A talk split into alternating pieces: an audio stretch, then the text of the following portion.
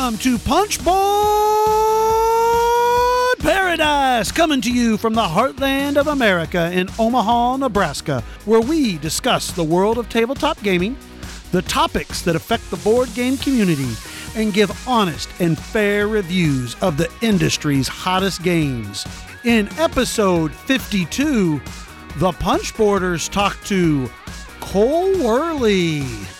Hey, everybody, I'm Clef. Hey, I'm Chad. And I'm Richie. All right, guys, so we got an interview to do. Yeah, Yeah. pretty good one. I'm looking forward to this. I hope uh, we'll get some good information for the Punch Bunch. You know, some stuff coming up on Root and John Company. And then uh, obviously the big thing we'll be talking about is the Pax Pamir. Pax Pamir Kickstarter. Kickstarter. Yeah, I mean, I am going to be jumping on that as quick as I possibly can. So, uh, for anybody who doesn't know much about that game, check it out. It is absolutely amazing. Well, they don't want to hear us anymore. They just want to hear Cole now. They want to get to Yeah, the Cole interview. Yeah, yeah. Well, well, wait a minute. Before we get there, we do want to talk about one really important thing, and that is, you know, is, is a Patreon that we have started. So if you're interested, you can just go to Patreon and just type in Punchboard Paradise, or we'll also put a link up in the guild and in our in our Slack channel if you'd like to support us. So main reason that why we're doing this is we would like to upgrade our equipment. We would like to get a new mixer, uh, a new way to do uh, like kind of have guests for the drafts.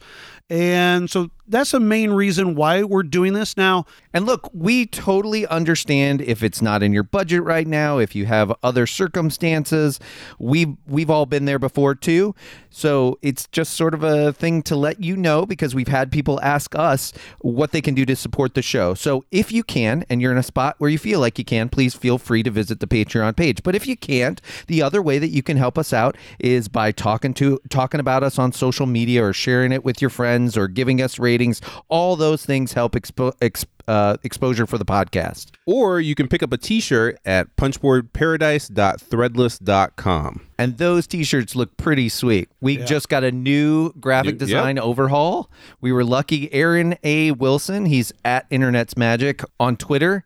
And uh, he does he does great work. And incidentally, he also has a game coming out in around May or June from Deepwater Games called Sovereign Skies. So we're going to be checking that out too. But Aaron does great work. We're really proud of the new work that he did for us on our logo and the Punch Bunch logo on the t-shirts. These look pretty sweet. Yeah. Yeah, very cool. Yeah. And I, if I'm not mistaken, I mean, you can get more than just t-shirts right at Threadless. I mean, you can get a hoodie. You Yeah. can get a you Little a tank top? little maybe a little crop, Crop top. top? Maybe we get get crop Chad top. to Yeah. wear that and Yeah. take a picture of that. yeah. that. Maybe if we sell like 50 t-shirts, we'll make Chad wear that and put a picture up on that. That's right. the Let's just thing. make it 10. Let's just, yeah, Let's lower just the make it bar. five. Yeah. with a little I'm gonna get the you know little hot stuff coming through on the back of the t-shirt. There we go. There you go. All right. All right, guys, let's get to an interview.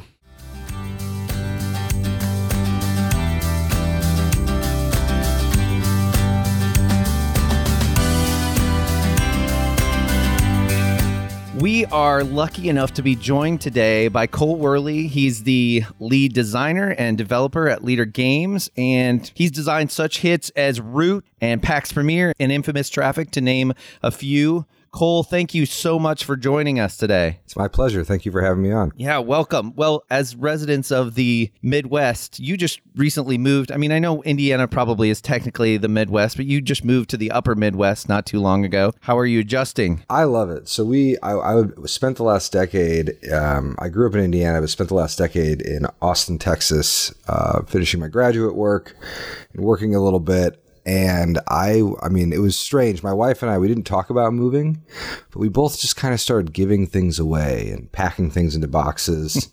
uh, like this, this unspoken, like, I think we're done with Texas.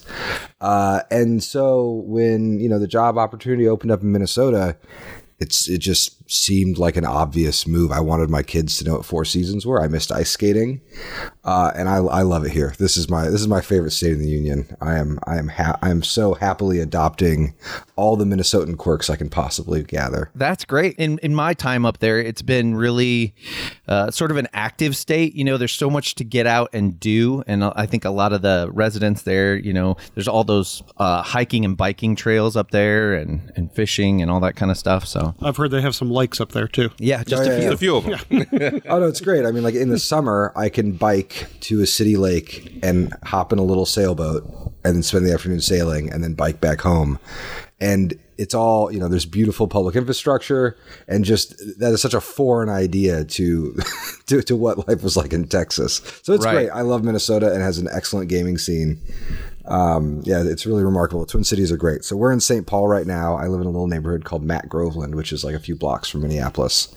Uh, but it's very much like you know, it's just kind of Midwest city life. Uh, it's it's wonderful. So did you settle in pretty quick as far as like I know that that you develop and play test a lot of games obviously at Leder, but do you have your own game group? Did you find that relatively quickly? So I had I have a few friends that I knew um, that I had you know met kind of on Board Game Geek and then at various cons, and I play with them occasionally. And then I used to attend. Um, I like to attend the first Minnesota like wargaming group uh, at the Source whenever I can, but the past couple years it's been tough to like maintain any kind of group. Um i do a lot of playtesting through the week and usually by the time i get home i am cooked.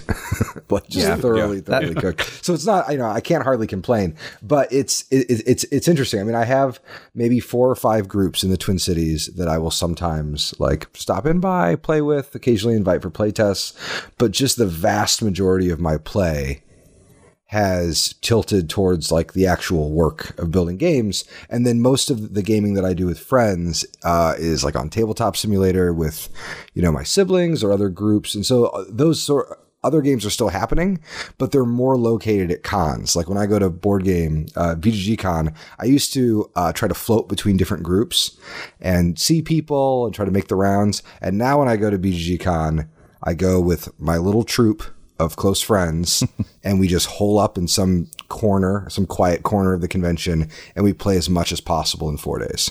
And that's, kind of where a lot of that extracurricular gaming comes. So do you and your wife still get time to play games then? Oh yeah, totally. We um yeah, it's, it's it's it's almost like too much part of our daily practice to ever really go away.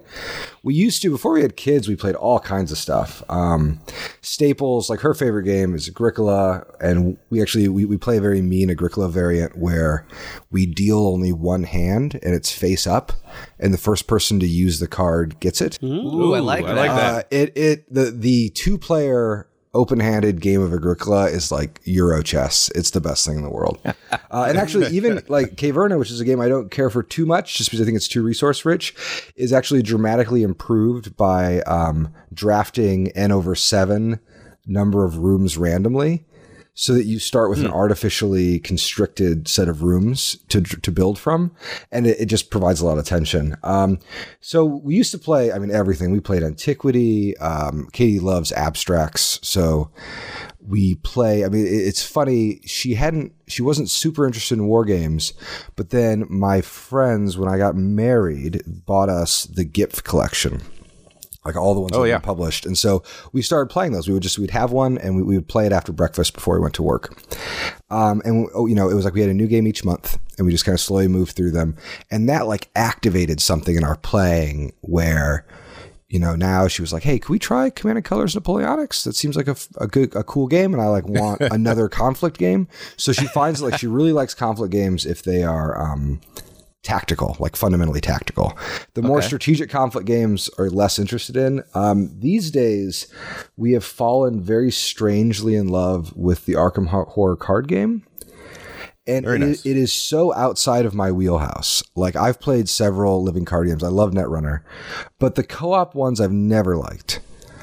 Uh, but the Arkham Horror card game, it reminds me of the kind of roguelikes I like, like especially like Caves of Qud where your player i mean you're just dying. Like you are you are picking up all of these uh, traumas and disabilities and uh, scars from all of your previous adventures. And you know the moment you start a character it's like taking in a pet like this thing is not going to last forever.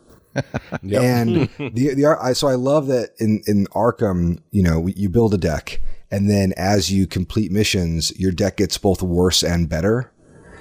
And it's I find that the scenario design is like really really sharp. I'm really just I'm just impressed by it. So we've been playing that kind of like every other night. That's great. I mean, Ri- Richie has talked about a lot. Uh, He and his wife play the GIPF series a lot, and also, R- Richie, do you play Arkham Horror with your wife as well, or? Not yet. I have not shown her that yet. I've mainly been just playing that solo, but yeah, it, it is a fantastic game, and I am curious what's the what's the favorite out of the GIPF series. Oh, I love DVONN. That's my favorite Yeah. one. It's so good. It, I mean, all of them are quite smart. And it's been nice, like seeing, I guess, like last year, maybe the year before when Shobu came out, I thought you saw a lot more attention directed towards modern abstracts. Uh, because there's some great work happening in that, like, very, very, very small subfield of gaming. I mean, it's even more niche than wargaming. Um, and I think all of them are, are quite good. Um, the ZERTZ I love uh, because it it's all it's it does things that I wish checkers did better in terms of like how sophisticated you build. So I mean ZERTZ, the way I usually would summarize ZERTZ is like you are trying to engineer a trap for your opponent to fall into, and then the traps get increasingly baroque until you accidentally fall into your own trap um, and it it's wonderful. Uh, it has some weird solvability problems once players get really good at it, but if you make the board bigger, then it just will blast your brain, and you can get around that problem. Um, but DVONN is is so remarkable. I just I love games with shrinking boards, and I think DVONN just does it better than than most any game in that in that genre. Yeah, that's a fantastic one. And I love the I just I love games where setup is also part of the game as well, and you really have to think that out. Well, so was Katie a gamer before you guys met, or, or did she get more into games when you guys started courting? We so we met. We were both directing this summer program for kids in Bloomington, Indiana, and she worked. We had worked at the school for a long time and had never met each other. I worked the mornings because I'm kind of a morning person. She worked the evening shift, and then we both got this like co-directorship for the summer, and we just started hanging out every day, constantly, all day. And then during that period, um, we would play some Carcassonne during our lunch breaks, um, which I had brought by. And she she was a quick study on the stuff because she had she had a bit of a gaming background, mostly in role playing games. Um, so her brother um, taught her how to play D and D when she was really young, and they actually played like BD and D, um, which e- even though like I guess. Se- Second edition would have probably been more current, or even third edition when she was playing. Her brother, who's quite a bit older than her, uh, introduced her to uh, basic Dungeons and Dragons with the, with the old red covered books. And so, I mean, we, we still have the, the, those books carting around. Um, and so she had played a lot of D and D, and I'd played a little bit of it. And then it just kind of became, you know, we uh, I lived in a house uh, in those years where a lot of board games were played, and Katie would just kind of join in with those board games. And it was it was hard to you, you kind of never knew. It was a funny house. You kind of never knew where the taste of the house was going to go. So you know, when Dominion came out, we all played Dominion like crazy. But like the next month.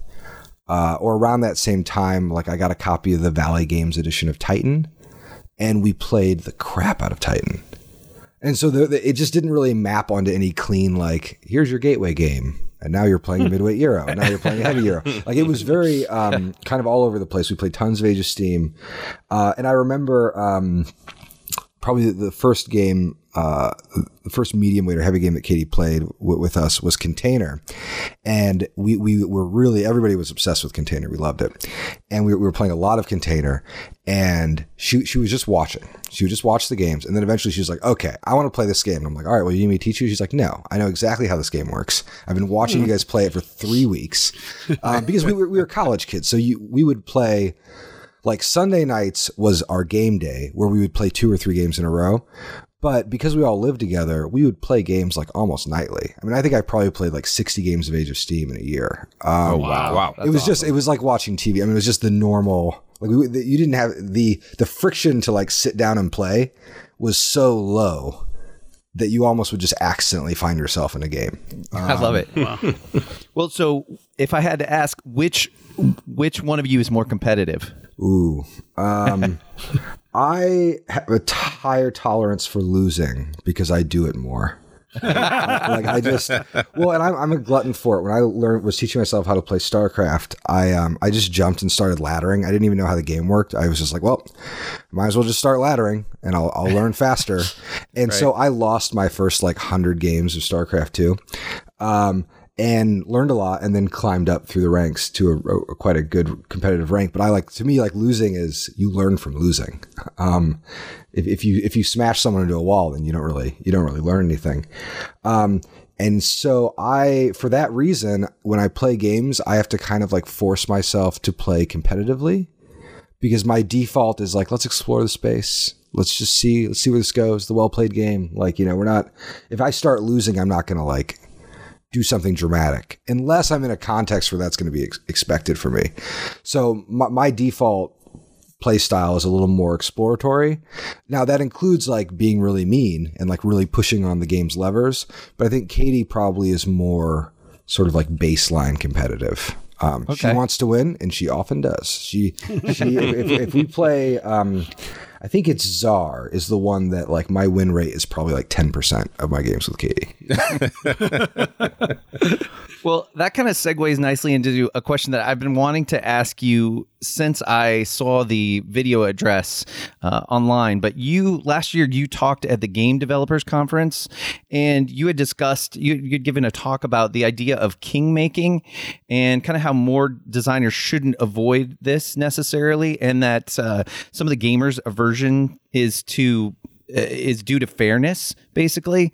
Uh, it was just a really interesting talk. And so I, I wanted to ask you kind of besides root which was one of the designs that you were referencing what other designs incorporate this kind of philosophy? Oh designs that i've done. Yeah well either one actually. So i mean it's that that talk has kind of a, a strange prehistory. So i i think i i have a I spent a long time at, uh, in the academy, and I think it marked me a little bit. And so I get, I kind of can't help myself from, I don't know, poking around when I see like certain things that keep getting alluded to on forums. And one of the things I noticed many years ago um, was that there was this weird. Um, I think it's an aesthetic sensibility or maybe an aesthetic aversion to um, to king making in games. People were like, "Well, this is this is just bad design. And I, I, I, thought, okay, that's a little strange. I mean, there's a game called Kingmaker. Like th- this is, and, also if you play any game that is interactive, um, you're probably not going to win because you were so smart. And one of the things, whenever I teach Chicago Express to, to new players, which is a game I love playing and I love watching people come to learn it. Um, one of the things I always tell new players is that uh, one of you is going to win, and it's not going to be your fault. and you have to like really like let that settle in your bellies. That like a lot of this game is about um, capitalizing on the mistakes that other players are making, and it you know the winner is something we all create together whether or not we like it um, and i think that there's this funny shift that's happened where players uh, have come to expect that games are going to be judgmental. They're going to be about who you know played played the best, like as if as if we all have ELOs or something, and we're we're climbing up a ladder.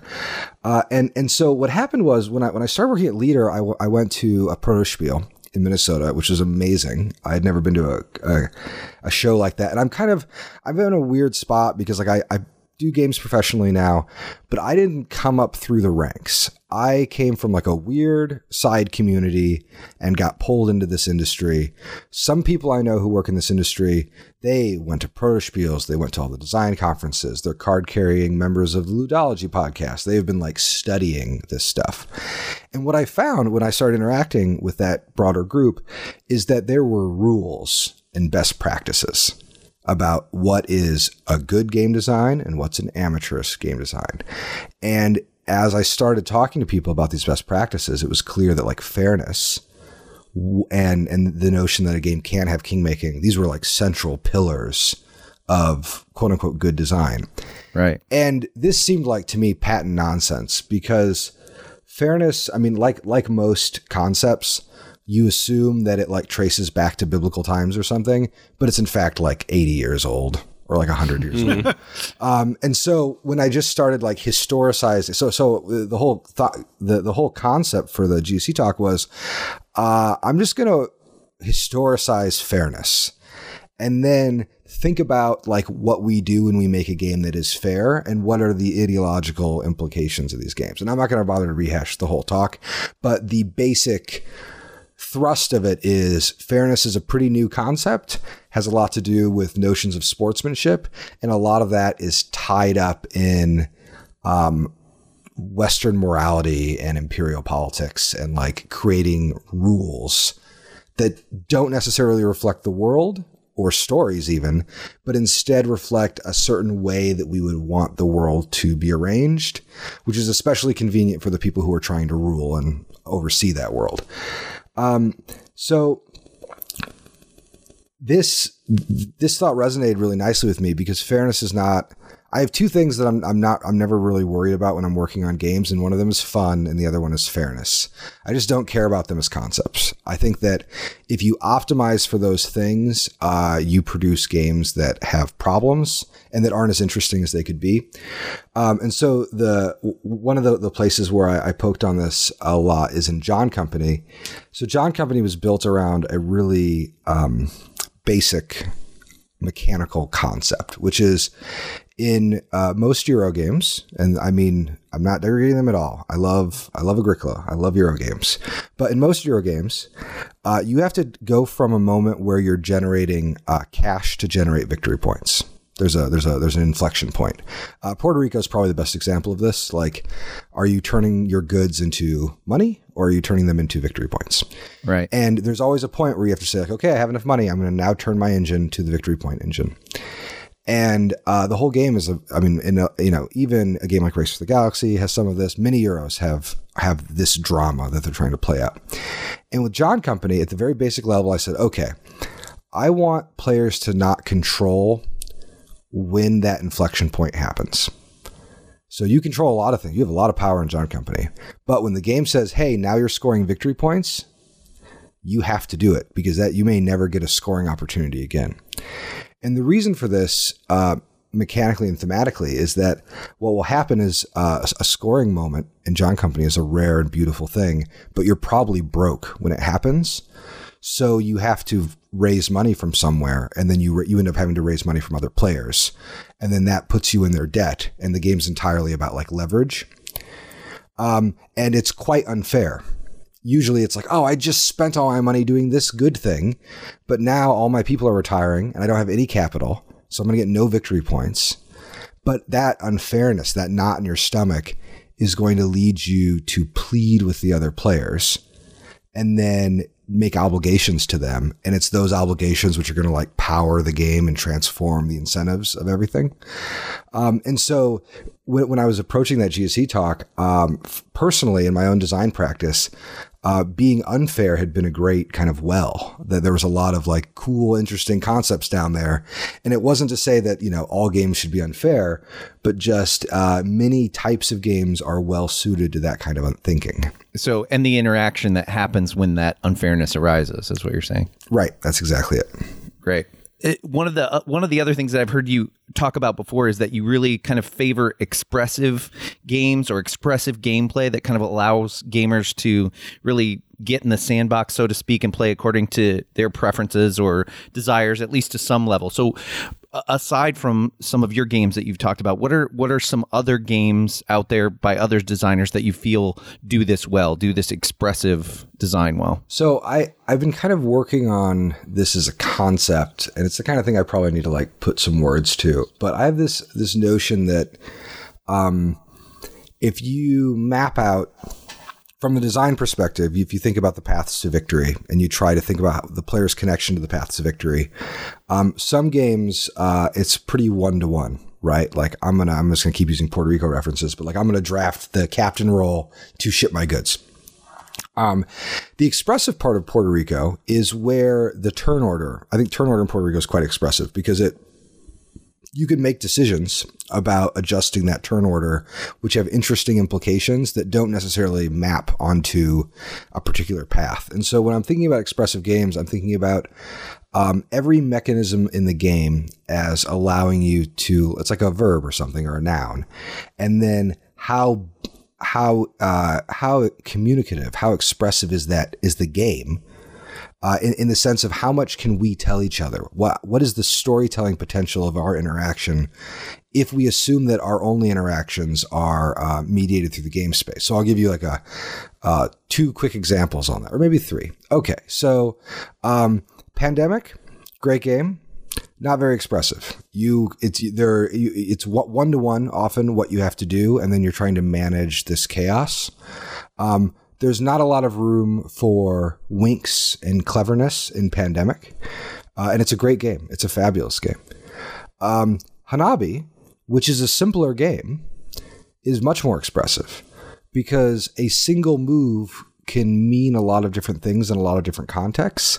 And so, even though the game is very restrictive on your speech, uh, in the sense that you kind of can't, barely, uh, you almost can't talk, um, there's actually all this room for things that can be said. And uh, there's another game called the called the Quiet Year, which I, I really admire, and it um, it's a storytelling game, but it's also a storytelling game that very strictly regulates speech. And it is quite it's beautiful. The the, the stories it can tell. And then um, as an example of, of, of, another game i think is i think it's starting to get a little bit more um, press which is excellent but one of the most interesting expressive games out there is um, first contact which have, have any of you played first contact no i'm not familiar no. with it okay this I, I am I'm happy to be giving you this treat. First okay, Contact good. is incredible. Uh, it's a weird little r- Russian game from Cosmodrome, um, and I I played it and loved it so much that I bought a very expensive copy from the Ukraine. um, but but but, not, but not now now it's widely available, and I did not regret it at all. So um, the way First Contact works is. Um, if you've seen the arrival, it's kind of modeled after the arrival. Okay. Uh, but basically, you are trying there's a grid like a code name style grid of objects and you're uh, p- picking arrangements of objects and then the aliens are the alien players are writing a message of what that means in their language which they have a, like a, a big list of vocabulary and these funny little um, glyphs. So then you have to be like okay well these symbols i wonder if that means cat or maybe if that means like alive or hot or heavy. And then the so the, the humans get chances to guess and then the aliens have to write sentences and get the humans to guess what the aliens want the humans to bring to them and what what's happening is players are building a language within the game to then play a game of code names within the game that sounds fantastic. It wow, is. It's inc- it is incredible, and it, I love it because when whenever I play it with people, the first few turns they are so frustrated. They're like, "This is this is hard. And it's kind of a weird game because it's sort of a party game but also it's like it's hard and deep. Um, but it is kind of a party game. And what will happen is for the first 10 20 minutes people are like i don't get it. This is silly. I'm just taking notes. And then there's like a moment where an alien makes a connection to a human player and it's like okay we're talking the same language every time it happens, it is divine. I played a game with, with um, some staff members and Kyle Ferrin and, uh, so, you know, the, the, Leder crew at Origins. And afterwards, Kyle was like, I mean, we were like gushing about this like transcendent experience we'd had, which th- those kinds of things happen in gaming. And I, I have rarely found a game that produces them with the regularity of, um, of first contact. It's really special. So yeah, that's what I'm, when I'm talking about expressive games, I'm talking about finding, a way to make the act of play be something closer to a speech act.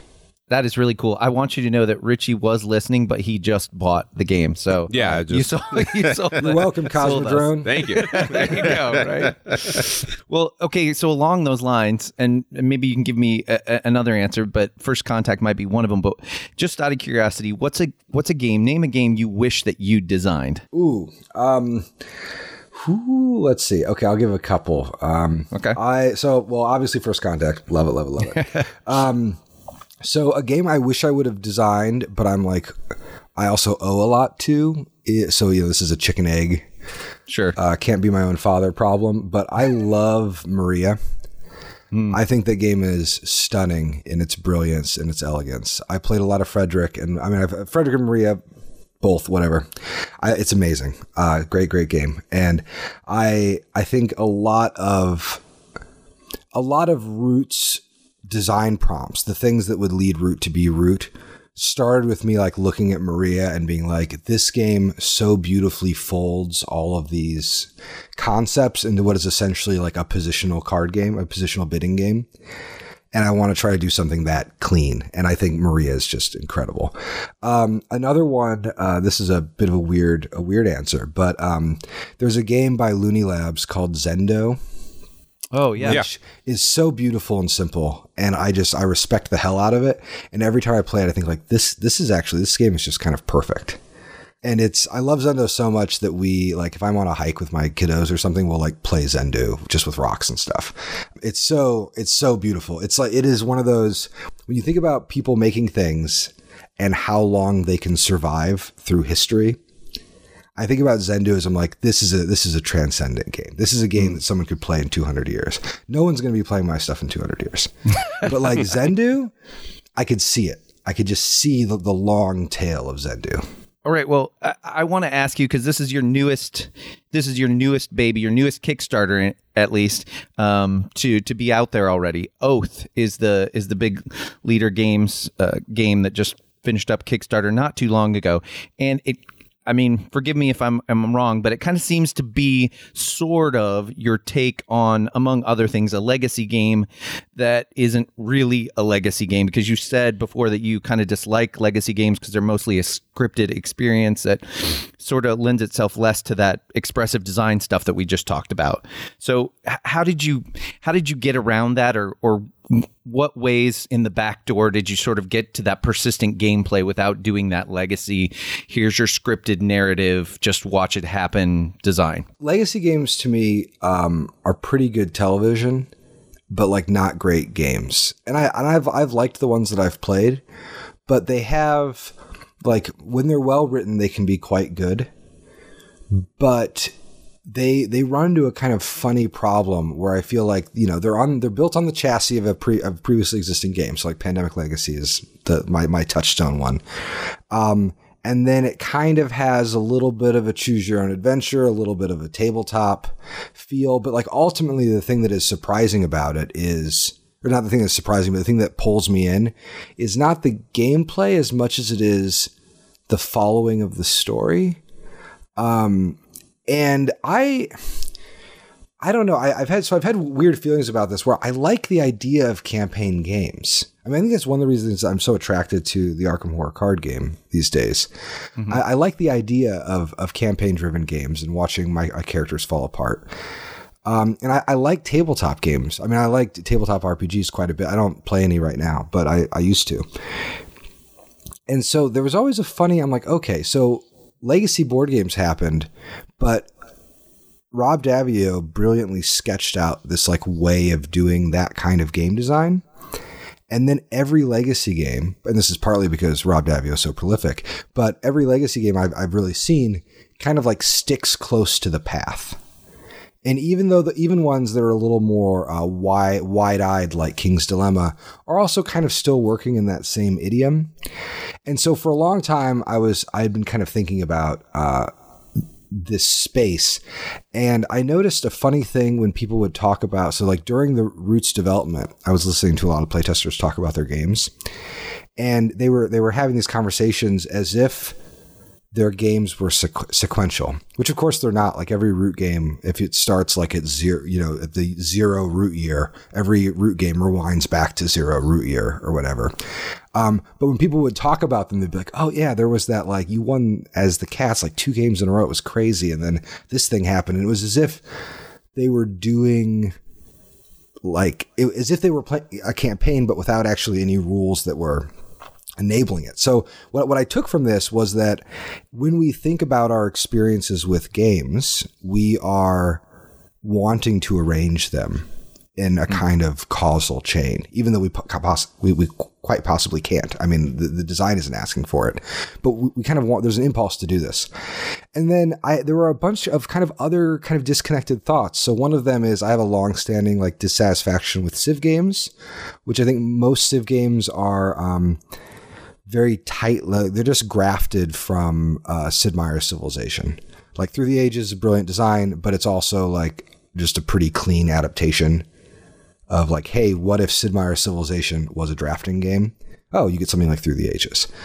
Um, and then, you know, there are other adaptations like the Fantasy Flight Civ, which is a little more one to one of an adaptation with a video game. And I studied a lot of history um, in graduate school, and that history, like, is just not like that. Um, it's just like it's so it's it's a very like weird um, gamey kind of like late 19th century way of thinking about the past.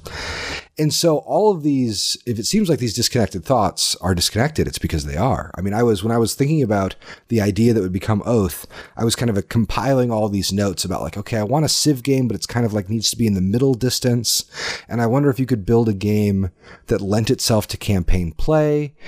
Uh, and kind of evolved with the player styles. And then I was, uh, you know, I was playing a lot of Pax Porfiriana, which I'm always playing, and like watching how if you slowly draft a new deck over several games, like it's as if you can watch like a culture change, even though that isn't really happening. So I had all these disconnected ideas, and it wasn't even really clear that it was a single game, if that makes any sense. And also, like, I, I tend to have the, the position when I'm working on games that um, an idea doesn't have to be a game. I don't start a game project and say like, okay, this is going to be a game. Instead, I think like, is this a book? Is this an article? Is this like a talk?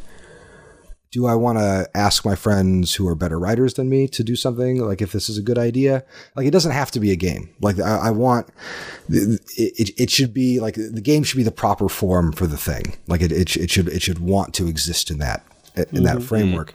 And so, um, what happened with Oath then is I started thinking about as a concept. Um, like if I really wanted to make, well, actually, the better way to say it might be there's this. I love ten hour games. I love them.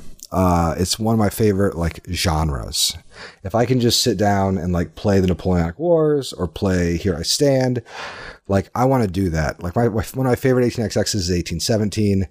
I want to give it the day. There are just things that happen between like hour four and hour seven in a game that are amazing.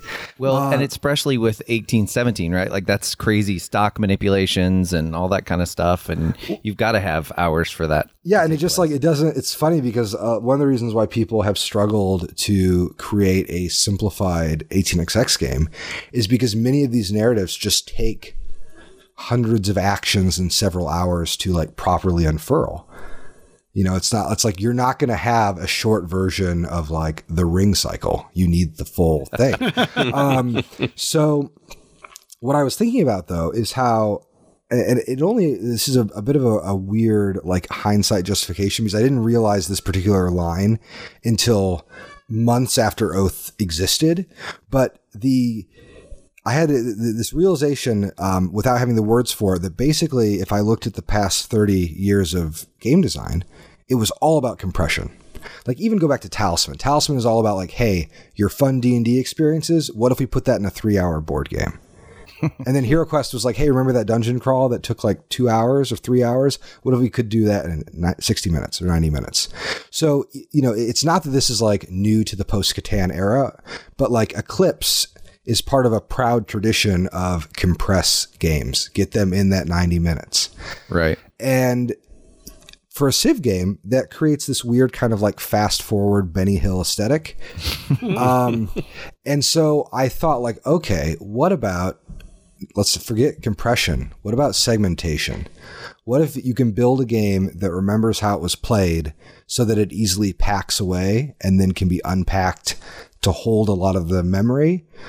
Um, so that players can all, you know, be participating in the sequence. And then I, you know, as soon as I started having these thoughts, I was like, okay, this actually plugs into a lot of things I'd been thinking about, like in terms of um, the print culture around board games. And for me, I grew up um, in kind of a weird board game drought where like it was before, uh, it was like after Catan, but before like Puerto Rico, I guess maybe is the best way to describe that period. Okay. Where a lot of the games that I that I played um, were secondhand. I would like find a copy of um, I don't know Breakthrough or, acquire like a garage sale, and because because there was like it was in, it was in the late '90s. Like the whole industry had been hollowed out. I remember when Battle Cry came out, it was like a revelation because it was a new game that played really well. And I had been like playing these weird secondhand copies of Tactics 2 that were missing half their pieces. um, and so I was thinking about like, okay, wouldn't it be cool if if there was this game that could evolve with the play and like some kid in 30 years like finds a copy in their uncle's closet like I found many of my first games but that game like held the experiences more because when I, when I would go through my, my uncle's old war games there would be little notes and stuff like you know little like oh is this in like is this an order sheet from diplomacy or some like weird they were like playing with secret messaging and like a, their copy of chattanooga or something and um, I was like, oh, it had all this history packed into it, but the game didn't support any of that history. And so it was just kind of like forgotten. And so when I was thinking about Oath, I was like, okay, what about a game that just in concept, uh, I can play 10 games and y'all could play 10 games and we could trade copies and our copies would be different. But not in any like permanent way. Not in any like we're not ripping each other's cards up. But the game is broad enough that maybe it could have grown into like a thousand or two thousand or ten thousand different kinds of games just based on the decisions that people were making when they played it uh, actually th- that line of thinking was like the source of my nightmares for like a year. Because um, most games as they approach uh, the end uh, they end right before the wheels fall off the engine. So like if you've ever played age of steam and you make the mistake of accidentally going a turn too long uh, the game is very stupid and it's a very very good game but it's like oh we're all now too too rich and we accidentally were playing on the like three player timer instead of the five player timer or something and like Right. oh that's why we're all just stupid rich and this game doesn't even really work anymore. So a lot of game designs are built in such a way that like once the engines generate enough power the whole game just kind of like becomes meaningless. Um, and so working on this design, I had to think about like, okay, how could I make the game expressive enough that it could change and change in meaningful ways? And how could I make it so that it wasn't degenerate enough that it wouldn't just completely fall apart? And so there were all these like weird high concept requirements for this design that had to be met before I even got to like the work of development, which is one reason why the game took so long to cook. That's a very long, winding answer, but hopefully it No, gives you a sense of the scope of the project. It's absolutely interesting, and I can see. I mean, knowing that now, seeing the hearing you talk about the bones that it's built on, I can see what the problems. You always talk about. It's interesting. You always talk about when you talk about games, you say the question or the problem that this game is getting at, and uh, that that's fascinating as far as as far as Oath is concerned. Uh, I, So I, can actually I can give one to just just to to bring it down a register. I can give one really simple um, example of how this would translate, just for people who are interested in the design component. How this would translate, how these big questions translate to practical design questions. Okay, so um, you need to uh, have the, the a you need to have uh, if the game is powered by a deck and you want the, the deck to be expe- expressive and reflective of the game that's being played then the deck needs to change. Well how much should it change? I don't know. Let's say it changes 10% of its of its contents. That's a reasonable number maybe 8 maybe 12 whatever. So something around there. All right. So if you have a deck that's changing 10% um, how many cards should be in that deck? Well, uh, that that depends on a lot of other things. But if you also have the requirement that you want history to be lossy, and this was very important to me when I was pitching it to Kyle, I said, "Hey, I want it to be something cool should happen, but there's a good chance you won't even understand the implications of what you did for a game or two. So now we have a deck that is changing 10% each game, but only half of the cards are being used each game. So now everything has to work. And so, like, okay, so we have like th- those numbers. And then we start thinking about, like, well, if only half the cards are being used and 10% is changing, um, how many different possibilities do we need? And we say, like, okay, well, let's say there's six suits, and each suit has, um, like, I don't know, 10, we'll make the math easy. Like, each suit, uh, we want to have 30 cards in each suit right? So now we've got six times 30, all those cards are out. And so if we want to make that deck thicker, we have this like archive of cards that could be deployed that is then multiplying out. So after all of that like math and thinking about like what you can actually physically put in a box gets worked out, we end up in Oath with like eh, 56 card deck. And, you know, maybe what is it? It's six cards get changed from game to game. Um, but that means all of the fun stuff I want to do, I have to do in like 20 cards. Right. Which means despite how giant the game is, it also needs to work with like just a few more cards than are in Love Letter. And so, like, this is just a place where that the, all those high concept ruminations, which can sound so so so pretty and so fun, uh, create real design headaches. Headaches because, like, in, in something like Pax Pamir, the market velocity and the amount of cards that go through is it's it's huge, and a lot of a lot of the way the game handles its like pacing and the way and uh, who has the initiative is determined by the churning of this market. But that market is churned because the game has you know sixty to eighty cards or so in that deck and that, or not, usually not that many, but around there, and that in the course of a game, you're going to see 75% of the cards. Pax Pamir wouldn't work if the card base had to be as constricted as it is in Oath. Okay, hmm. now now you can ask me your other question. well, I, what, one thing that I know that our listeners would would come at me with pitchforks with if I didn't ask it everybody wants to know what's next for Root because obviously that's a that's a huge design. Uh, people are still really interested in that. You know, you've talked about how many people get together just weekly to play Root, more Root, more Root. So what's what's next? So Root is uh, it's it's amazing. It is like it's been such a um, I don't know, just a straight blessing for us and for our studio. I mean, it's allowed us. Patrick, when when he hired me, he had this idea for what a game studio could be. And then Root has allowed us, so like Root was kind of like our test project, but it also is like enabling us to run our game studio uh, very differently. And so, and, I, and, it's worth before I say what, what's next, talking a little bit about like the thing that we built together, which is um, so Root has no royalty it's uh it's a very different game than any game. So you go to a game, sh- you know, store. Uh, most of those games, uh, they were either built in the kind of corporate model, like a Hasbro game, or uh, they were built on the small publisher model, like a Stonemaier game, which involves royalties and things like that, uh, and a lot of contract work. Uh, Root is different. Root is all almost all by itself. I can I can hardly name a couple companies that use the model we use, which is everybody's full time and there we have no uh, royalty structure for our games. Instead, everyone who is on staff is sort of like paid the root dividend. Uh, and and we you know we try to structure things so that like we have benefits and that we're all kind of like in the same pay grade. There's variation, of course, just depending on position, experience, and that kind of stuff. But most game companies, I would be drawing like a huge royalty from Root, but it doesn't work that way. It like it gets centralized at the company and then split up, and that enables us to design uh, very slowly and to design um, and, and to, to, throw away a lot of games. So I threw away like eight versions of Oath or nine before I got to the 10th version, which mm. is the hmm. version that we're doing. And these were designs wow. that I made on company time that we tested. And I was like, I don't think it's good enough. And I pitched it in the trash. Um, and so, and we have just, uh, because we have a good core audience and we know that they're probably going to follow us, I can do things like delay things and say, look, I want the art to be better. We're going to delay it. I'm not, people are, I'm not, we're not building things to meet a certain release timeline line.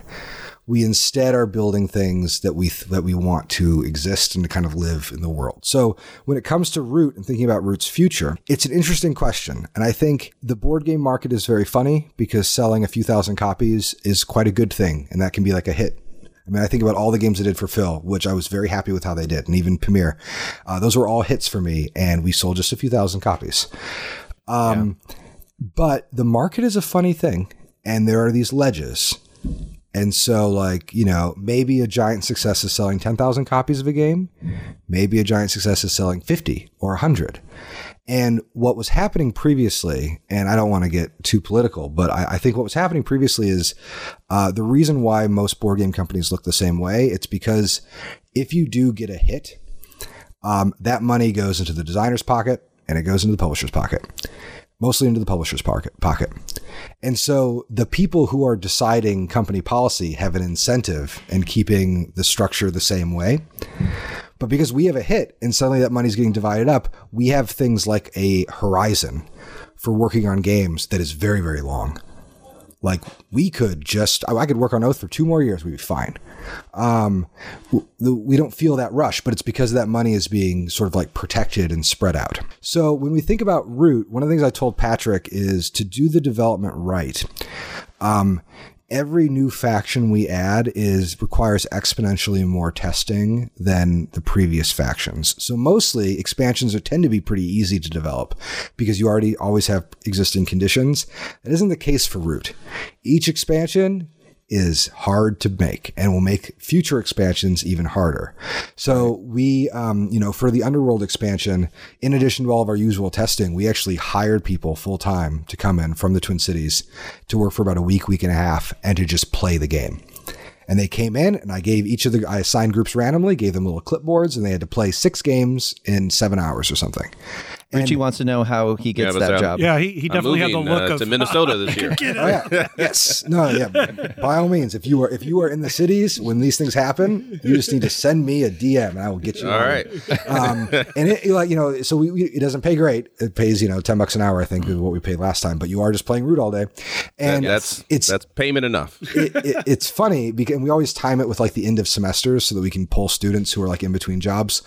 Um, and one of the things that we found, one of the things I loved about this was, uh, you know, during the orientation last time we did this, I said, okay, you know, how many people have played Root? And like some people raise their hand. And I'm like, oh, how many have played it more than twice or three times? And w- one person played it Root five times. And I was like, ah, cool. So like you're pretty, you, feel like you're pretty experienced with Root. And he's like, oh yeah, totally. I'm, I, I think I'm, I'm pretty experienced at the game. And I'm like, here's the thing, you don't know anything about the game. I was like, by the end of this day, everyone here is going to be as experienced as you are right now. and so the very first day of testing, they play about five games, and uh, all that data is junk because they don't know what they're doing. Um, but it, it, it gets them into it. And we actually will do adjustments like, oh, all the cat players are underperforming. Let's get them together and have like strategy talk because we really like, we do usability trials and stuff to measure like groupthink problems and all that stuff. But for the tests that we do paid tests, these are balanced tests, and we want players playing as well as possible. Um, and once they, I mean, it's so funny, and, and I think for people who have uh, who tend to go deep and to play one game a lot, they uh, it's amazing how the playtime comes down.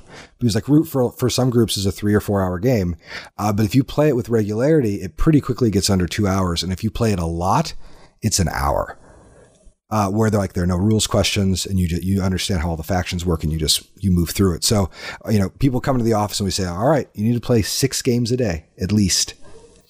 And they and we give, give them their clipboards and they go off to the races and they play play play and they record data. Then we have debriefs and it's a lot of work. So when it, when it comes to the future Root after this experience, uh, we were really happy with how the Underworld expansion turned out. Uh, some of my favorite stuff in Root is in that box, uh, and so I had a meeting with Patrick about the future Root. And I said, like, okay, my key takeaway is when we do the next expansion, we're going to need two weeks. And then if we do an expansion after that, we might need four weeks of this type of testing in addition to other kind of testing just because the number of combinations we have i have a little a python script i run that will generate all of the possible uh, faction combinations. And then i review this like you know this thousand combination list and we'll circle the ones that i think might be problematic. And then we'll, we'll put those into our testing um, our, our, our, you know our, our to be tested list. And then we need to make sure that we run all those combinations twice and that we also need to run them in such a way as they're also testing the different decks and the different maps. So it very quickly becomes like a complete headache. So what i told patrick was that i felt like we had maybe four to six factions left that if we really wanted to do we can do maybe that much more um, but it's it's it's a lot of work. Um, so currently, I'm on deck for the next expansion, which I'm going to work on after Oath, and um, the expansion is um, I'm hoping to build. There are going to be three new factions, maybe four. And uh, my, my, my loose sense of the factions right now is I want uh, an invading army, which is going to be kind of like the prequel Marquise uh, and have to deal with uh, bureaucrat at home and justifying, you know, troop supplies and that kind of stuff. It'll be a little more wargamey. Cool. And then I want a uh, a governing faction that is in civil war. So it's a kind of a schizophrenic player. that you have to sort of deal with. So a little bit like what the Eyrie would look like if they actually won. And then what, what, what, what, what the next generation of Eyrie would look like. Um, I would like to do one that looks a little bit like what the lizards would be if they won uh, which is to say, like life within a kind of theocracy. And the, the, the, idea with that is there will be certain laws that they will have to put in that players have to obey. And then you kind of work within that framework. I love that idea. Uh, and then I, I, have a weird faction that is an insurgent style faction that exists in the warriors of the other factions, and you have double loyalty pieces. There are production reasons why that one is very hard. I'm like seeing if we can get like little rubber sashes for the meeples or something. I don't know. um, but and, and like you know any one of these factions, heck, all these factions could die in testing, and then I can go back to the drawing board. But right, right. now, that's a little bit of the space that we're doing, and then we have some other stuff that is not exactly under wraps. It's just too early that if I say anything about it, people get excited and they'll be really sad and we have to kill it. Understood. But yeah, that, that's the, that's the direction Root is probably going in. That sounds awesome. That's that's things to look forward to. And real quick bonus question because I know it was announced I think in August, and I don't know if you have anything to do with the digital side of it, but uh, where's that at as far it's, as the? Uh, I don't know when it comes out. So Direwolf is doing the Root digital um, uh, adaptation. It is so cool. Uh, I just saw it, it looked really good uh, at PAX East this past week or a few weeks ago, I guess, by the time of airing. Um, a lot of people were posting videos of it. It looks awesome. It is a very um, very fulsome. I mean, Direwolf makes great adaptations, and they've mm. really they've really um, swung for the fences here. Um, and so that should be out pre I think soonish, maybe like next quarter or the quarter after. I'm not sure exactly, but I do know okay. that they're making good progress and that like the alpha build's done, and they're probably in some kind of beta testing right now. All right, cool. That sounds good. We did our top 50 games just a, a few episodes ago, and uh, PAX Pamir, no surprise, was definitely on the list of everybody's. And and and Clef, when he talked about the game, he specifically said, you know, you guys got in on that Kickstarter, and I'm I'm now now that I played it because I didn't know if it was a game I'd like or not. Now that I played it, I'm really sad that I didn't get in on that Kickstarter. But now we're we're hearing about you releasing this Kickstarter, right? Like very soon, super soon. So yeah, uh, it will have gone live on uh, kind of last week, I guess. So like March 10th, we're going live, and we'll be up for three weeks. Um, it so it's a funny thing. Drew and I were originally going to yoke the Pamir reprint to John Company. So actually, I should back up. We didn't realize the demand would be as high as it is. Uh, we just didn't know. I am naturally a very cautious person um, when it comes to my own work. Uh, with every root print run, I have guessed very wrong about how many copies we needed. Uh, thankfully, I don't make those decisions, so I, you know, don't blame me for for scarcity directly. Um, blame yourself. Um, so with with root, or sorry, um, with, with PAX.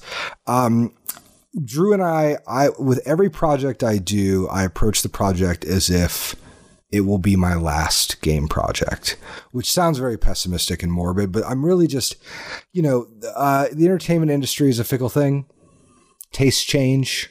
I'm kind of lucky that I have a, a, large enough audience right now that I can kind of do the stuff I want to do, but it could all go away tomorrow. Um, so, you know, with Oath, one of the reasons why Oath is like what it is, is because I went to the team and was like, hey, we have a great staff artist. We have a great development team. Let's make the most insane game we could possibly imagine. Like, what is the most ambitious, wild, sprawling project that we think we have the best competitive advantage for building? Okay, let's do that game.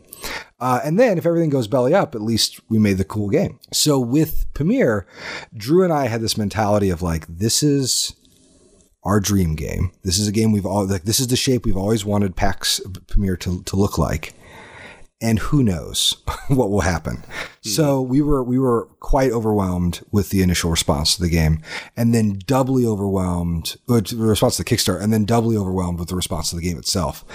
And it was clear that we should have printed more.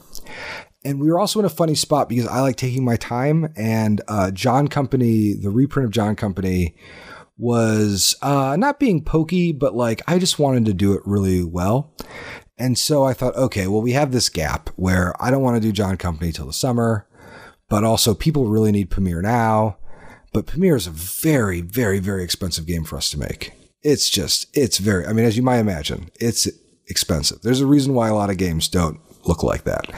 Um, and what happened was we had all of our language partners for Pamir organize a print run in the spring to time it for Essen. And so we thought, oh, well, we can get on that. And, you know, it's, um, I, so I asked Anya at Kick, Kickstarter. I said, "Hey, you know, we're, we're, it's it's the same game, but we are changing some things about the physical production, just some small things. Is that an okay idea for a Kickstarter?" And Anya said, "Oh yeah, of course. That that, that looks great." And so we're doing this kind of like just Pamir Kickstarter, and people can get the coins. And then um, the only uh, component change really is the ruler tokens, which were laser cut, which look really good when they're painted, um, were kind of problem components. Um, they're, they're cut slightly unevenly. Some of them are. Uh, we had a big, like, high error rate on them. So we're just going to replace those with wooden discs with the screen printed uh, symbols on them which will be like a little easier to read. And then if you if you desperately want those, we will sell you them at cost. like it's, it's nice. not a cool. it's not a it's not a big it's not a big issue. Um, right. I actually really like my engraved ones, but I painted them up nice. Um, so but but essentially it's the it's the same deal. So like you're gonna get the same price on the, on the Kickstarter. We're just doing a little run, uh, and our hope with this, like this is a Kickstarter, and who knows how well we'll have done by this point.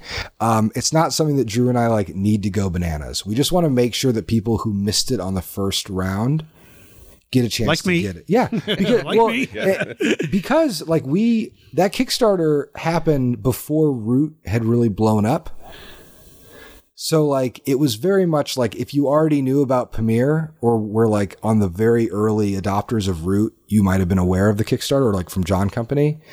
And now that there's a lot more people interested in that project, we just want to make sure that they don't get shafted on the secondhand market. Because as much as it fills my heart with joy to see a copy on BGG for like $150, it's also kind of a bummer because like that's too much money and you should we, we should be able to po- provide it cheaper than that.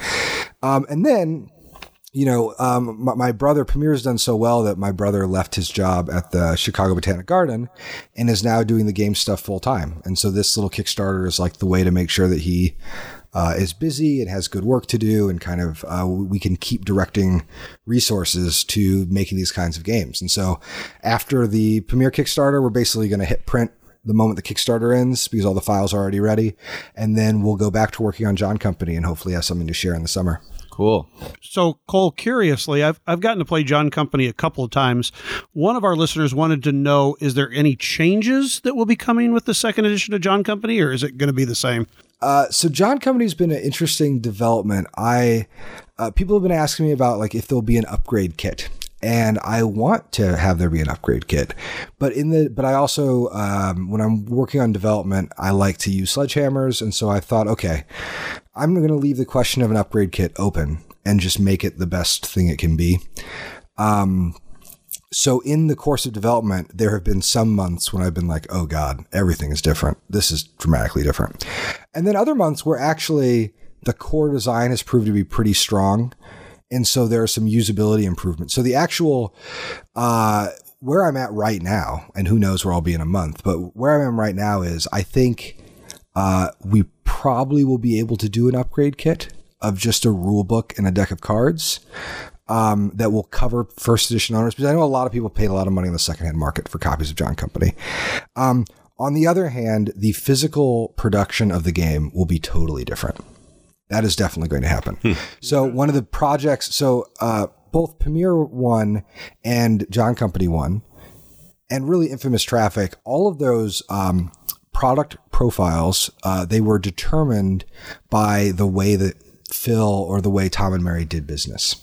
So, John Company, for instance, uh, the rule book was shortened four pages um, be, wow. be, because of weight.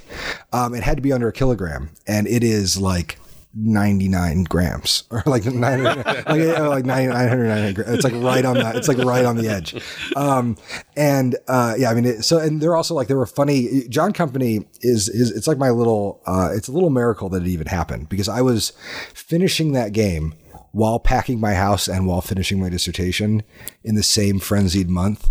And I remember I, I had my good friend Chaz Threlkeld, who is the developer on the game. He, I had, I had left my family in the Midwest, and I had gone down to Austin, and he came with me, and we worked on John Company in the evenings, and then we packed the house during the day. um, wow! And then I, and I was writing, and it was it was a, it was crazy.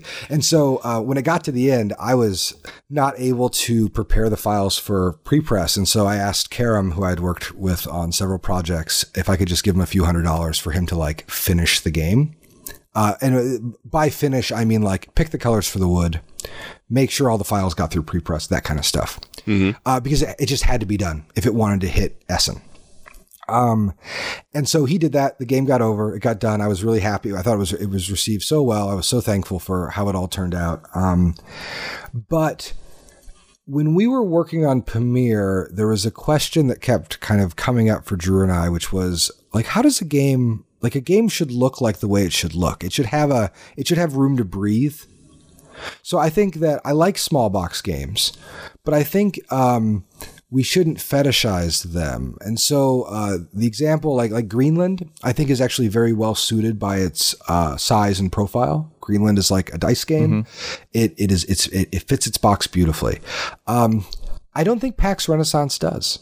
I think PAX Renaissance should probably be in a little bit bigger box. It's more of an epic game. It has a lot of funny components. Um, and uh, or or e- a, a even better one might be something like um, oh, I kind of think about the name of this game. Um, I can't remember. Anyway, I, I, I, won't throw any particular people down on, on, the bus. I'm not meaning to, but just um, in the desire to make a game small, it can lead you to some very cute design decisions, which are mostly good.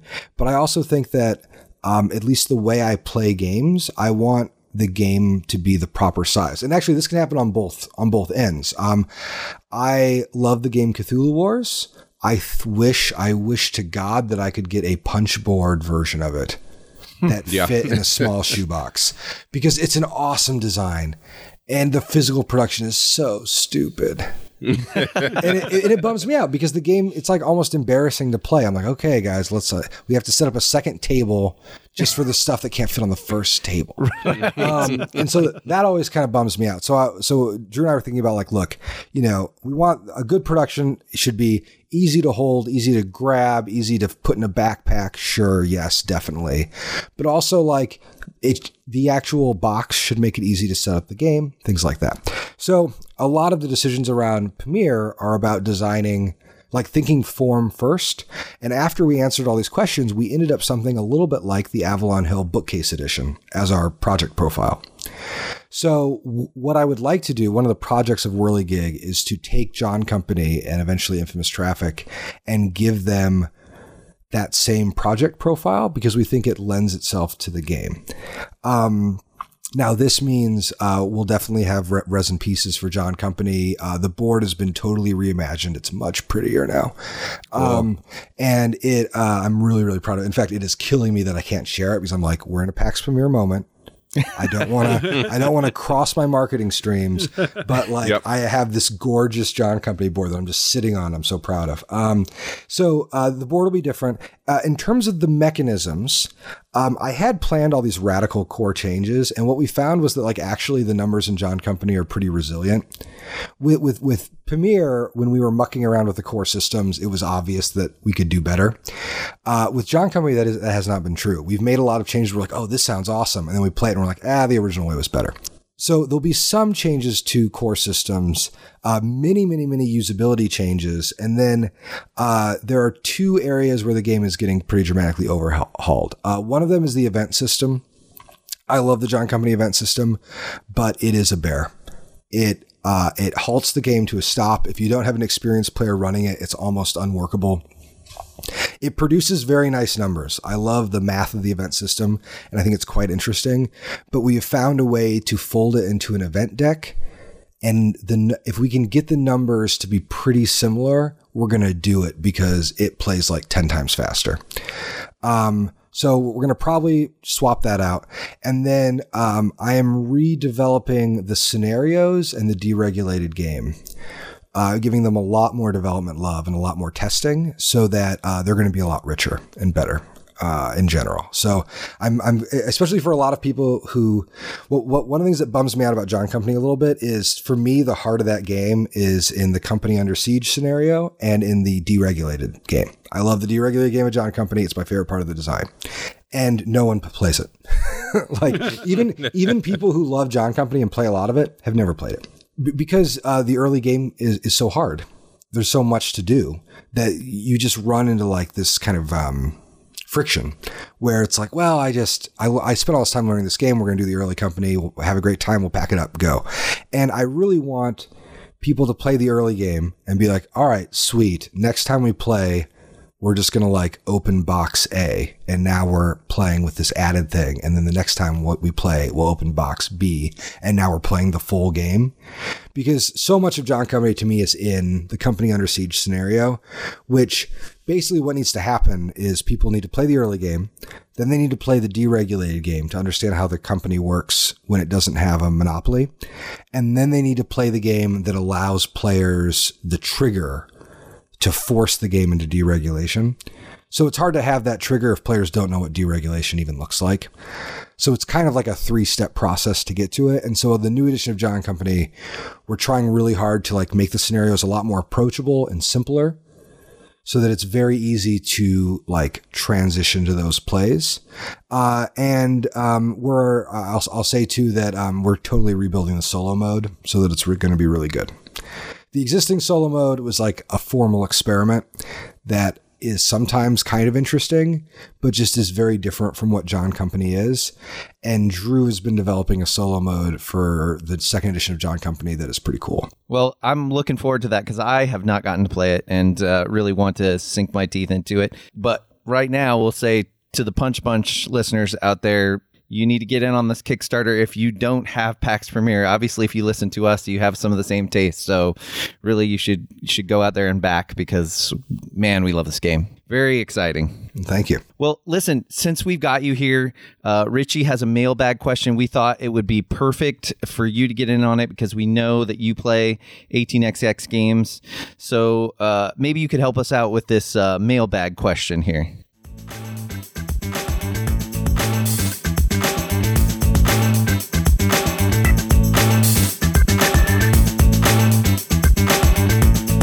Right, so we got a uh, email from Brian Parrish, and at the very beginning of the email, Brian said a lot of nice things, and we appreciate that.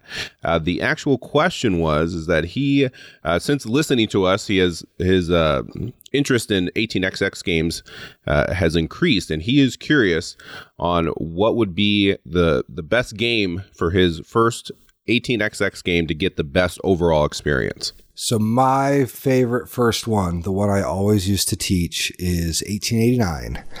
Um, 1889 is in a small island. I guess it's the third largest island in Japan, I think. Uh, but it's, you know, it's an island game, so the map is a little small. Um, but what uh, there are a few. It has a few great virtues. So 1889, um, the map is smaller. Uh, the game is pretty free of Chrome. There's like not a lot of special rules. It is a pretty direct transcription of 1830s rules. So if you learn how to play 1889, you now also know how to play 1830. Um, and it takes three hours, three to four hours. When you get good at it, it takes two and a half. So it's on the little bit on the shorter side. And it is one of the rare beginner beginner 18xx games that is also great for experienced players. I've played it about 30 times and I love it. It's actually my favorite intro 18xx game and then probably tied with 1817 for just my favorite 18xx game. Wow, Um, cool. For a long time, it was kind of hard to find. Um, you can buy it on the secondhand market, but it actually is going to be getting a new edition um, from Grand Trunk Games. And there's Right. a there's a fabulous blog post that he wrote about trying to get acquire the license to the game. But I would say track down a copy of 1889. That is the best one to start with. Um, some people like 1846 as a starter. Um, 1846 is a good game, but to me, it just doesn't have the openness of that that is my favorite part of the genre and so like treat yourself get 89 it's the best Well, there you go, Brian. Hope that answered your question.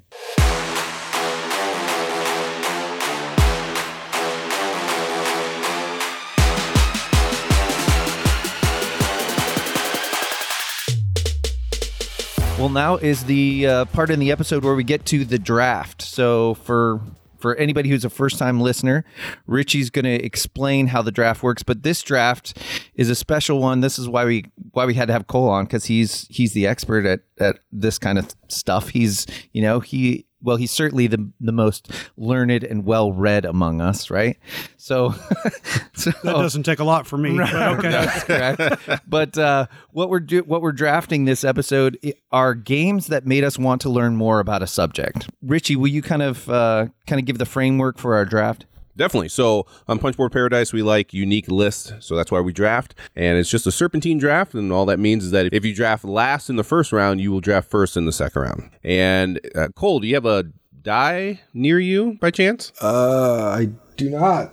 Okay. well, okay. we're going to do it uh, this way. Since you're the guest, you will get to pick the draft order.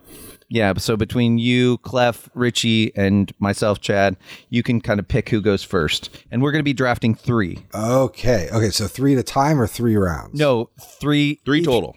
three total. Okay. As we go. All right, excellent. Um, so because I'm new to this and because I wanted to pick twice in a row, uh, we'll do Chad, Clef, Richie, myself. All right. Okay, excellent. All right, well, I'm going to start off. Obviously, I mean, it's not just uh, it's not just fan service here, but the easy the easy one for me. I'm going to start off with PAX Pamir because this was one of the first games to really do this. I after I played PAX Pamir and you get out those cards and you start reading about the actual people. I couldn't not. I, I went to the library and I got I got a bunch of books on it. Now I couldn't get your source material because most of your source material, Cole, seemed like it was coming from some academic libraries and they were harder harder to find. But I I did like I said, I did really kind of get into it.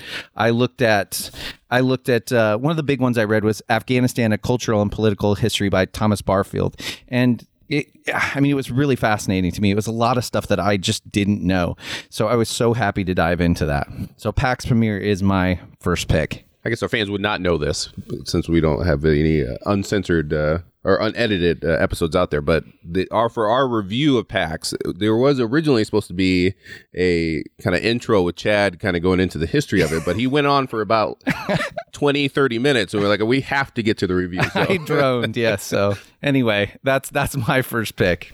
Okay, so um, now I'm going to say before I kind of start to do this draft, this, this is a little bit more of a difficult draft for me.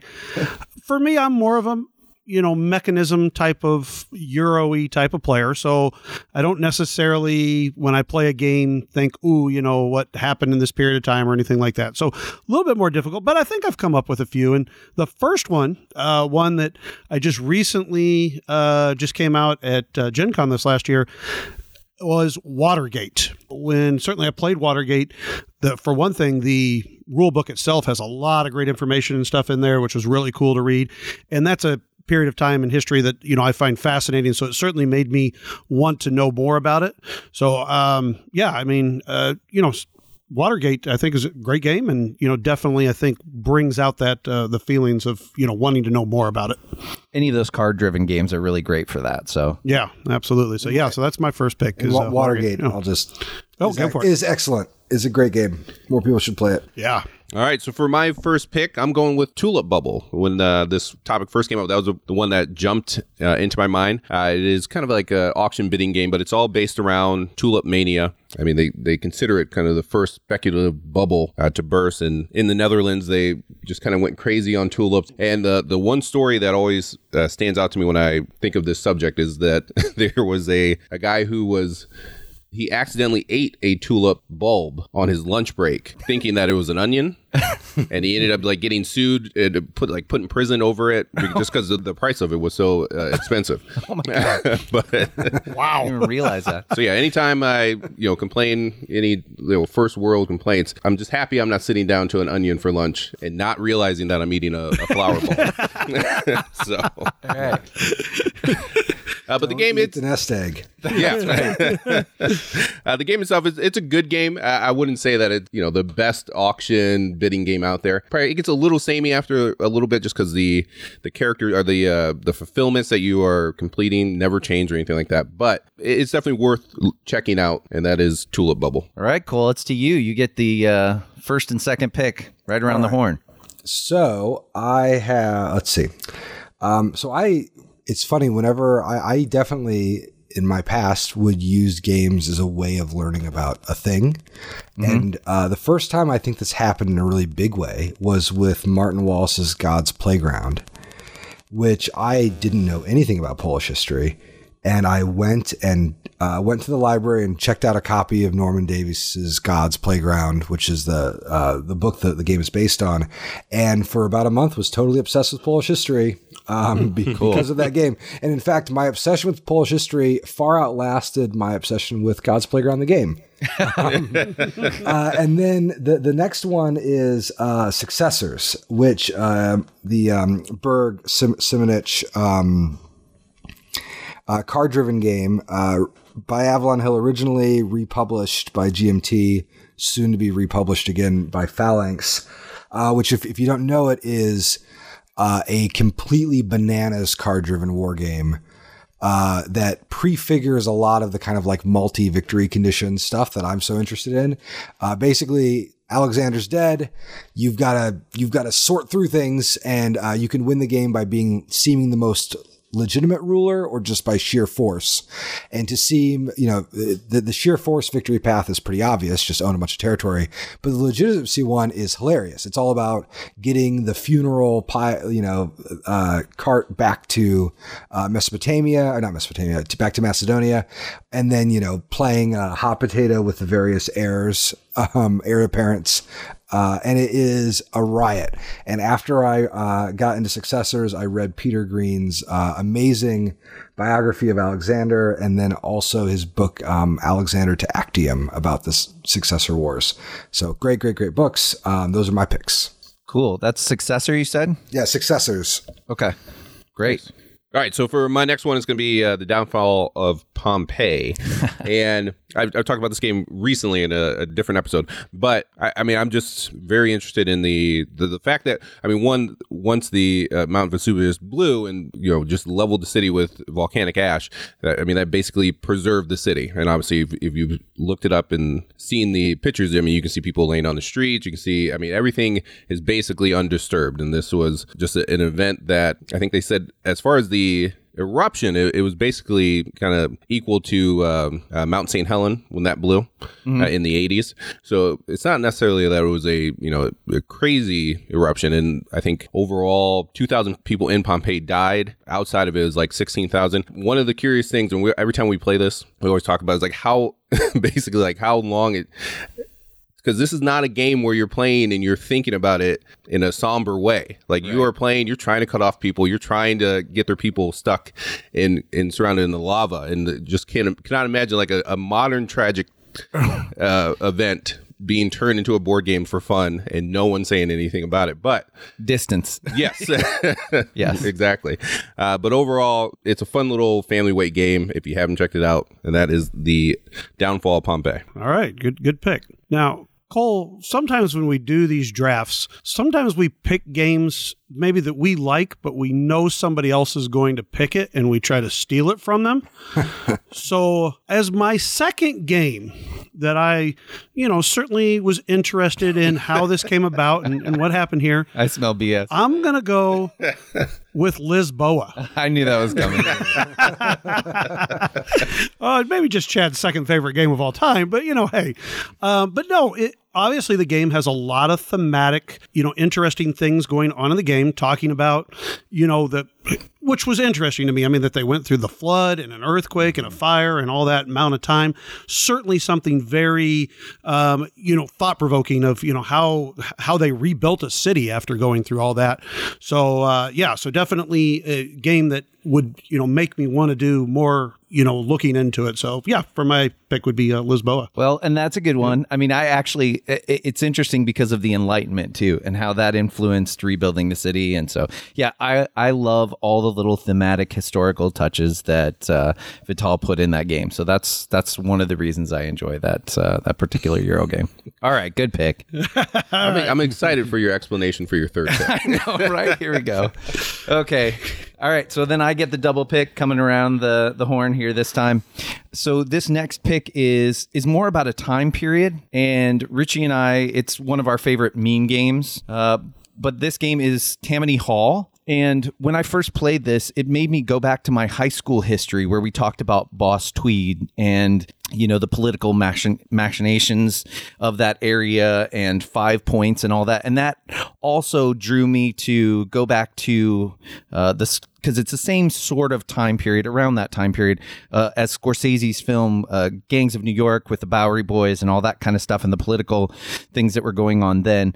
And uh, I went back and I actually I actually read uh, Herbert Asbury's book called, by the same title, The Gangs of New York, and so uh, that's that's a game that obviously it's really mean. You can really get into the backstabbiness, but I appreciate knowing the the history that goes on there in the background. So Gangs of New York is my second pick, or excuse me, I was Tammany going to say that's that's the movie there, buddy. I know we can grab movies.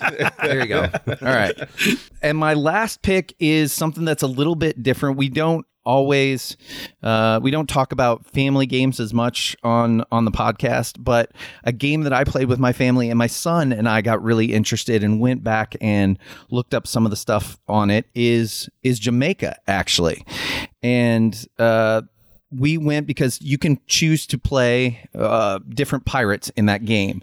And my son Finn and I were really interested because of the relationships between the pirate that it talks about in the brief brief history overview. There's uh, Mary Read and Anne Bonny, and basically they they sort of they joined John Rackham's pirate crew there in that time period, and and uh, it was just kind of interesting because my my son kind of wanted to know more about the story, so we we looked it up together. We found out that you know uh, Mary Read actually she dressed as a boy to get her inheritance early on, so that was kind of an interesting tidbit. And then they all got captured along with John Rackham's crew. I think they all got captured, and John Rackham was killed, but they kind of had their sentences deferred because they claimed to be pregnant, and so they were able to delay it, but uh, it still wasn't a good end for them. But anyway, Jamaica was uh, was one I thought of when we did this draft. So Jamaica's my final pick. Oh, that means I still got to pick one more. One more, buddy.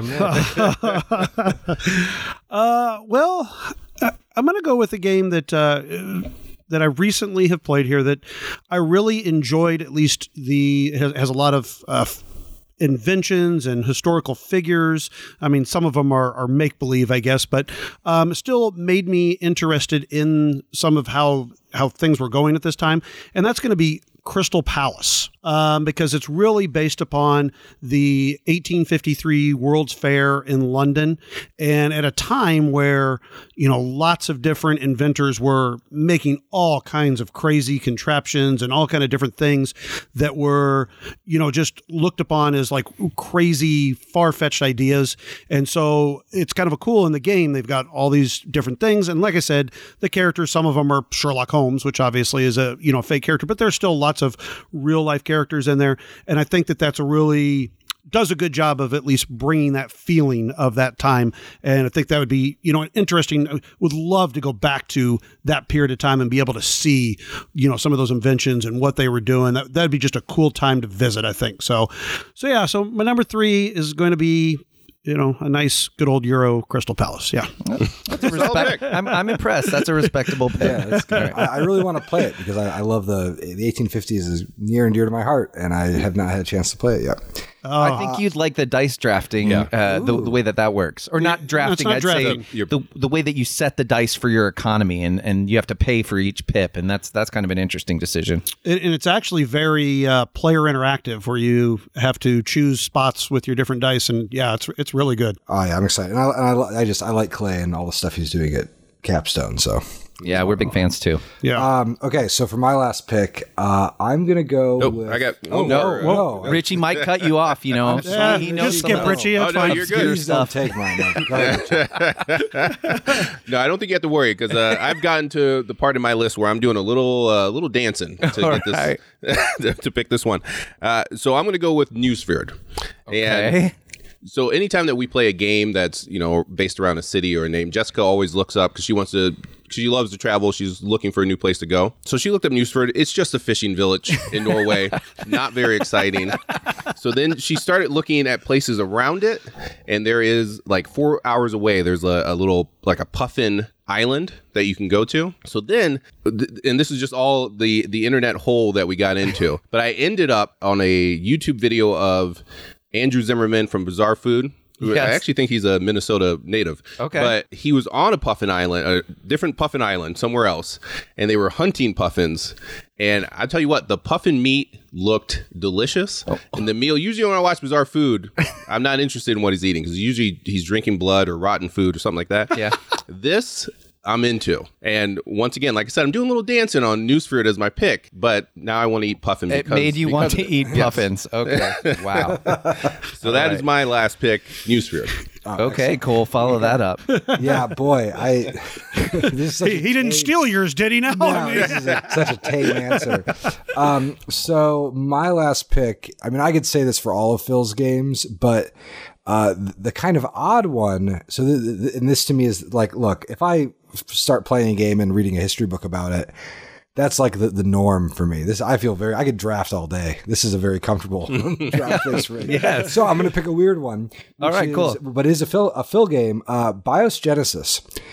I uh, am not a scientist. I uh, mostly read fantasy novels through all of my high school science courses, uh, but my family is filled with them, and I uh, I liked Phil's work, and I was curious about Bios Genesis. I picked up a copy of it, and was just so compelled by it, and and I, it was taught to me by um, I, I played it with my brother and with uh, with a guy named Ryan Spangler, the designer of Sol, who is um, I think he's a microbiologist. He like he he knows this area very well, um, and they were kind of explaining things as we were playing of like how how this how this cool like oh, this is how an enzyme works and all these things that I didn't really understand. Um, and so after that game, I went and got a copy. I can't remember the name of the author, but the book's called The Vital Question, and started trying to teach myself just enough, just barely enough biology and chemistry to understand some of the arguments about the origin of life. And just kind of gave myself a little, a little crash course in it, and it was wonderful. And I just, uh, it was a great, a great moment where you know a game by a designer I really respect was leading me to read about something that was totally outside of my comfort zone. And I read that book, The Vital Question, very, very slowly and tried to take good notes.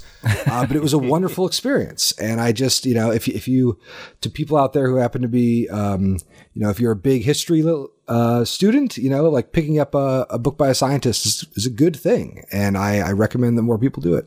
Awesome. So I've been interested in playing uh, one of the bio type of games, so I'd be real interested in that. The, the new one, Bios Origins, is awesome. It's that's the one to get it. Now, is the rule is the rule book easy to get into? Do you know? I mean, because you said you were taught, or Yeah, so Genesis, I man, all three of those rule books are tough. Okay, all three of them. Well, th- th- they're just like they're not. They're arrayed in a way that kind of makes sense, but not in a way that was like they never went through a usability trial with them. They would have arranged that rulebook totally differently, um, which is a bummer because the actual designs are quite elegant and good. I mean, like BIOS Genesis, I mean, BIOS Origins has like I'll say BIOS Origins and uh, BIOS Megafauna, very, ele- I mean, especially Megafauna, very elegant design, very cool, interesting design.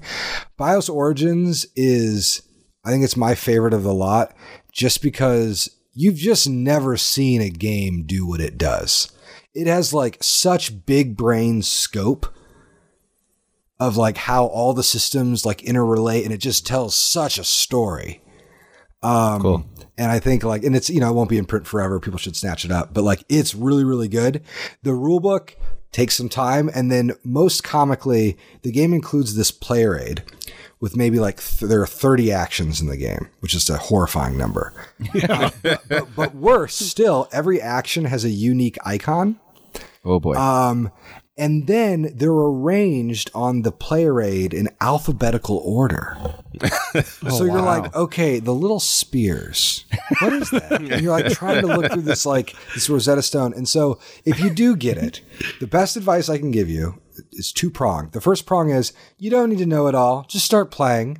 Like you need to know like six actions for the start of the game. And then as the game changes, you get a couple more actions. And mostly the actions are similar to one another. So, like, you know, from a development standpoint, I would have been like, Phil, you could have cut that down to 10 actions. um, but so, like, one, don't be afraid. And two, go to BGG and download the Rosetta Stone that some kind player reorganized into categories because it will just make your life way easier. Yeah, All right. I was about to say BGG. I got I picked up uh, Emancipation, uh, Pax Emancipation, and that was a savior as far as the rule book. Just just one, the rule book's tiny in that to read, but there's a lot of stuff in there, and it, it does help when people kind of break it down. Yeah, we just did the same. We just started playing PAX Renaissance just about a week ago, and boy, oh boy, that's that's tough rule book. But the BGG help you know helps out a lot with those. And Which- Ren is a good example of like when you get a handle on it, it's not even so bad. It's just the Right. the, the, Yeah. the learning curve on it is just a brick wall. And I and I, I love Renaissance, especially as a two player game. I think it's fabulous. Which Cole, I should say that's an interesting idea because you had talked about previously kind of okay, so for those that were wowed by Pamir or interested in Pamir, I'm interested to see how this is an in to the pack series and if people stay. So you, you got two people right here talking about Pamir being their first entryway in and they've already you know they've already dabbled in the other games in the series so so there you go There, yeah. All right. Well, I, I'll pat myself on the back for that. I- there you go I think that the, the the PAX games to me are just super special. I mean, when I was a really early adopter because Austin had a Phil Eklund scene, and so I had played like Lords of the Spanish Main before Porfiriana came out, and was pumped about it because it was like, hey, did you hear that he turned this massive board game into a card game?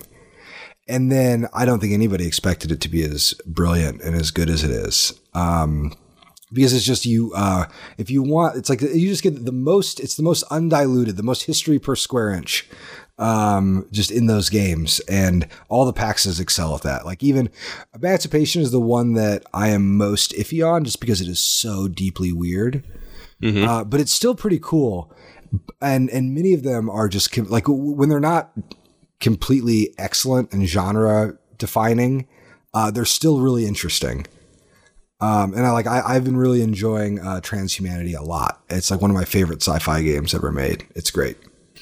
Well, I- I want to say this has been an absolute blast having you on. It's been fun to hang out and talk. And I, I do want to say thanks for making the podcast at least probably 12% more intelligent today. So that helps as well. I think it's a higher percentage. Yeah, Uh, probably. much higher percentage.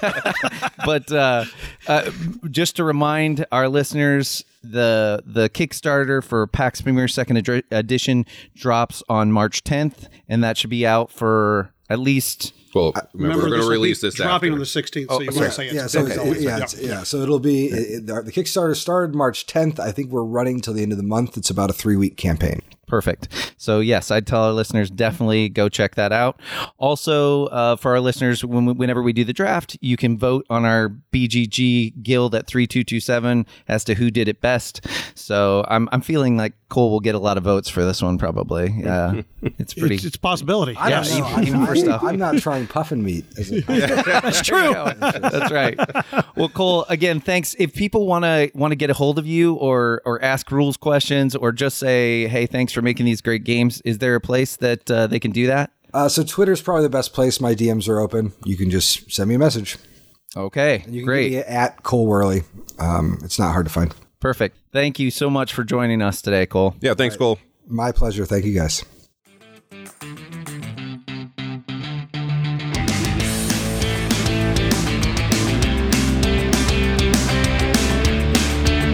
Well, fellows, my wish list has now expanded after that. Right? I mean, I. I just, I actually just bought some games just based on the things he was talking about. Just I mean, just just right now, you Yeah, got on the just right phone, like boom. I'm like, I'm ordering. So Richie, you you you I ordered picked up what? the first contact. I I'm excited to try it. I don't know if I'm smart enough to play it though, but we're gonna give it a shot. All right.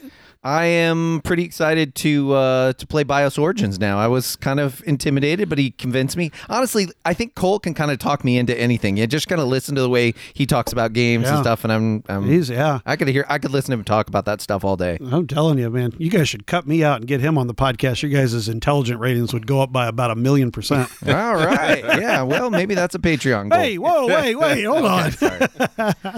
Well, listen. Hopefully, you y'all enjoyed this interview out in Punch Bunch Land in this episode. One little bit of business: we will not be releasing another episode for three weeks, given that we've done some back-to-back episodes and just with timing and schedule. So you hopefully have gotten your fill of us here quick in quick succession. Next episode will be a review of Capstone's Cooper Island. So look forward to that. And in the meantime, thanks for joining us on the Guild, in the Slack channel, and all over social media. Everybody, have a great week. All right, everybody, have a good night. Thanks for listening. Punchboard Paradise would like to thank our loyal listeners as well as the publishers and designers that have provided review copies. You can find us at punchboardparadise at gmail.com. You can find us on Twitter at Punchboarders. We are on Instagram at Punchboard Paradise and Facebook at Punchboard Paradise.